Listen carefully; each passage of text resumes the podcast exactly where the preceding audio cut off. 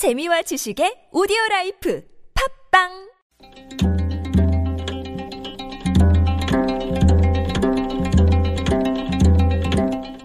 한문학자 장유승의 길에서 만난 고전 장자에 나오는 이야기입니다. 옛날에 장과 곡이라는 두 양치기가 있었습니다.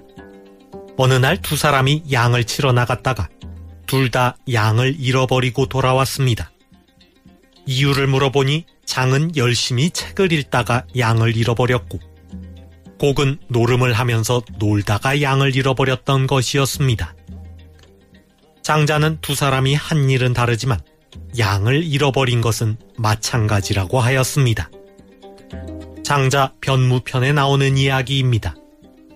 여기서 나온 고사성어가 장곡 망양입니다. 착할장, 곡식곡, 이를망, 양양.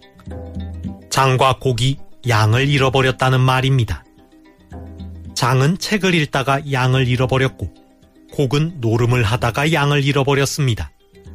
책을 읽는 것과 노름을 하는 것은 분명 다른 행동입니다.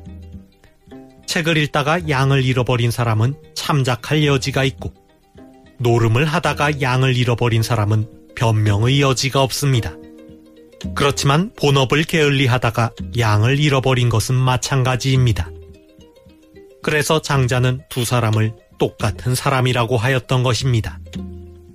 장공망양은 서로 다른 의도에서 나온 행동이라도 결과가 나쁘면 마찬가지라는 말입니다. 야권 대선 주자의 선한 의도 발언이 논란입니다. 지금 대통령도 선한 의도로 국민을 위해 좋은 정치를 하려고 했다는 것입니다. 책을 읽다가 양을 잃어버리나 노름을 하다가 양을 잃어버리나 마찬가지입니다. 선한 의도로 정치를 하거나 악한 의도로 정치를 하거나 국민을 고통과 실망에 빠뜨렸다면 마찬가지입니다.